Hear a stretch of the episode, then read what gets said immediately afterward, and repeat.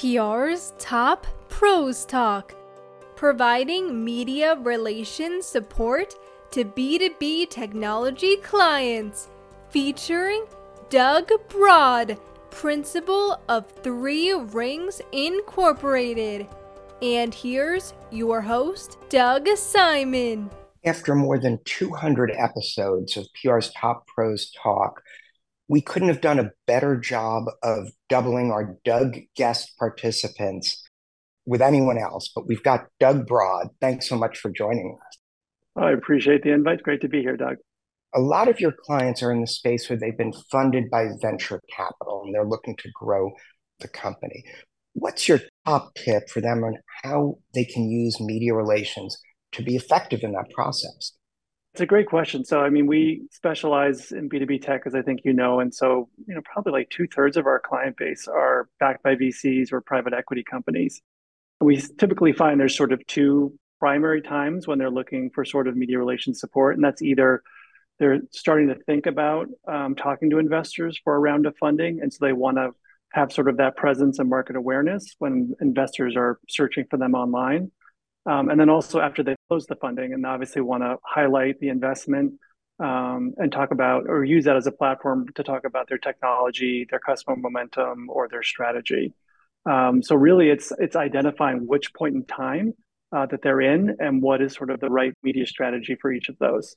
Now you've got to create a culture of earned media within your client base itself and also within your own organization. Let's start with the client.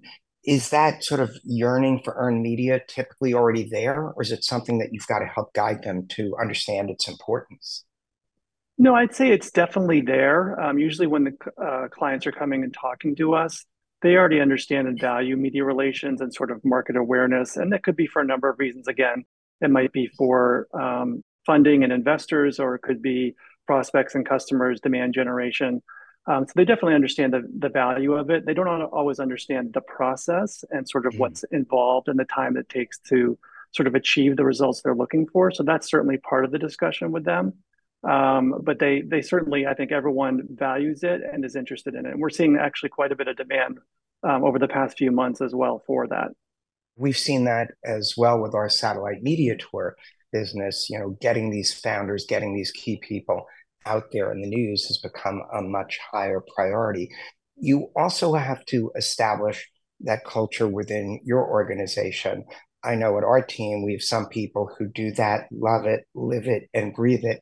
Others on the team, because we try and have everyone experience what everyone else does, are like, oh my God, I can't believe you do this.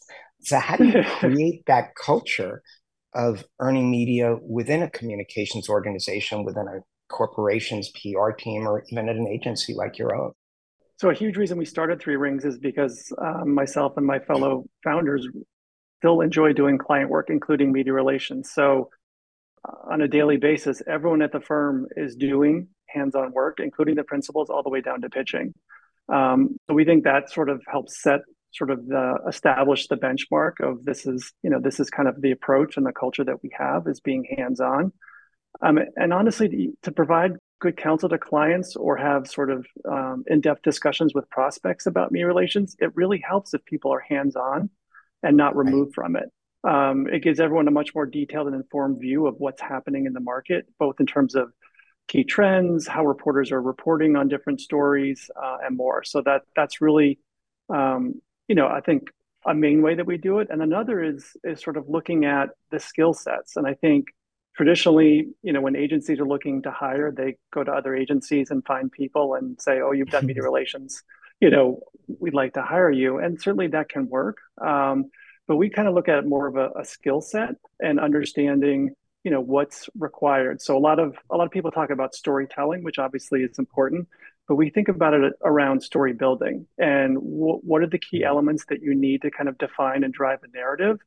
And you know, from thoroughly researching the right reporters and creating a compelling pitch and aligning it with the right data or analytics or graphics.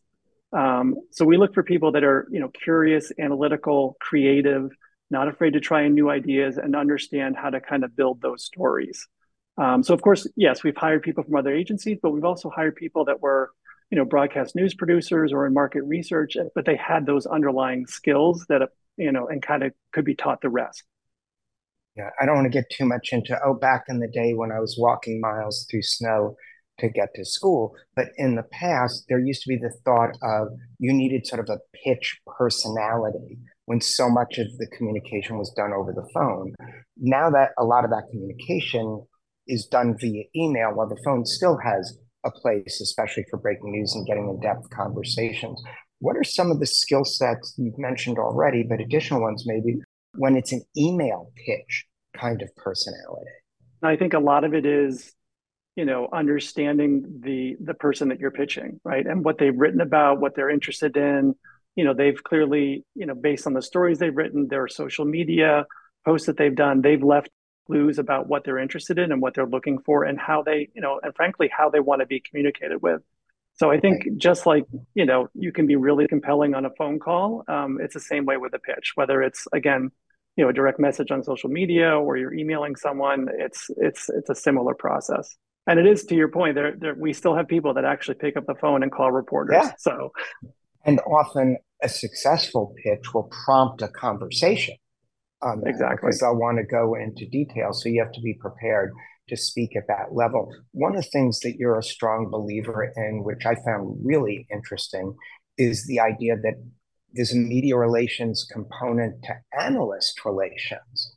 Yeah, I really, you know, feel strongly about that. And I think to be honest, it feels recently that analysts have been somewhat overlooked. Um, and I think understandably there's clients that look at it and say, well, it's all pay to play if I don't have money to be a subscribed sort of client of the agency, I shouldn't even bother talking to them. So I understand that perspective, but I think, you know, especially in, in the B2B tech and enterprise world, SaaS, the analysts are still very influential. They are the original market influencers. And I think too many clients overlook that they can have and build a relationship with um, with these analysts on an unpaid basis and then if there becomes a point where it reaches a valuable stage and they want to you know make that investment that's fine um, but I'd, I'd also argue that a lot of clients are overly focused on just the, the reports right like they want to be in the wave or the mark you know magic quadrant which again those are hugely valuable and very important but also just being on the analyst shortlist that they use to you know reference to their enterprise clients is equally um, as important. And we have a we have a client in the fintech space that really invests heavily in analysts, but they spend a lot of time and they track it very carefully. And last year they probably did 1.3 million in pipeline from direct references from the analysts. So it really can pay off. Another key piece for pitching, something that's important to our team, is keeping up to date on the client sectors and the industry. And I would think that would rise to an even higher level with analysts because they understand the area with such a depth. So, how do you get your team to become sort of the instant experts on the specific areas that your clients are engaged in? So, it's and especially in these days, it's very hard that the volume of information can be overwhelming for sure. Um, you know, we're fortunate that we have some really experienced people that we've worked in some, you know, sectors like networking and cybersecurity for, you know, decades essentially. So they've seen the trends over a long time, understand um, the technologies. So we benefit from that. But also, you know, there's the upside is yes, there's high volume, but there's also tools now that you can really narrow that down um, and have sort of digest email to you in the morning about key topics in a certain market, uh, on certain companies, and things like that. So I think that's a huge help, um, along with social media and being able to kind of track different people. So there are ways I think that you can kind of narrow it down, but we also you know, we spent a lot of time um, investing in getting people up to speed that are new, maybe new to technology or new to sort of PR and communications, and understanding, you know, sort of the functions of how cybersecurity technologies work or networking or things like that. So it, it does take some time, but if you invest in that time, there's, you know, you reap the benefits down the road because people can really understand, you know, important trends or things that are happening in the market. And as we wrap up this conversation, are the there any trends in VC in the space that you work in that might change how whether it's your agency or others or other companies should be aware of if they want to try to generate earned media coverage going forward? One of the interesting trends that we're seeing is there seems to be a lot of you know private equity investment that's happening, um, much more so than I'd say, you know, 10 years ago, especially in the technology space. Um, and a lot of it is, you know, sort of roll-ups where companies are private equity companies are buying sort of one or two companies, combining them into a new entity, and then they're going around the world, you know, kind of growing through acquisition as well as organic growth. It's an interesting model. Um, you know, it's it's been proven, obviously done before, uh, but it presents sort of an interesting challenge from a communications perspective because you know you can be working with a company that does 10 acquisitions in a year and looks totally different in December than it did mm. in January of that year. Um, wow. So it's it creates sort of an interesting dynamic of, you know, you're drinking from a fire hose of uh, new products, new people, you know, new strategy, continued growth. Um, so it's an interesting sort of trend to watch because I think it's going to be picking up pace uh, going forward. That obviously prompted a couple more questions, but if this PE trend of growth continues, is there anything that from the communications perspective that can be done to sort of build efficiency and continuity with the multiple companies joining together? Any best practices in that space? Obviously there's hey this is this happened that gets news but going forward are there things communicators need to be aware of to make sure things don't go off the rails but really actually expand and have a multiplier effect.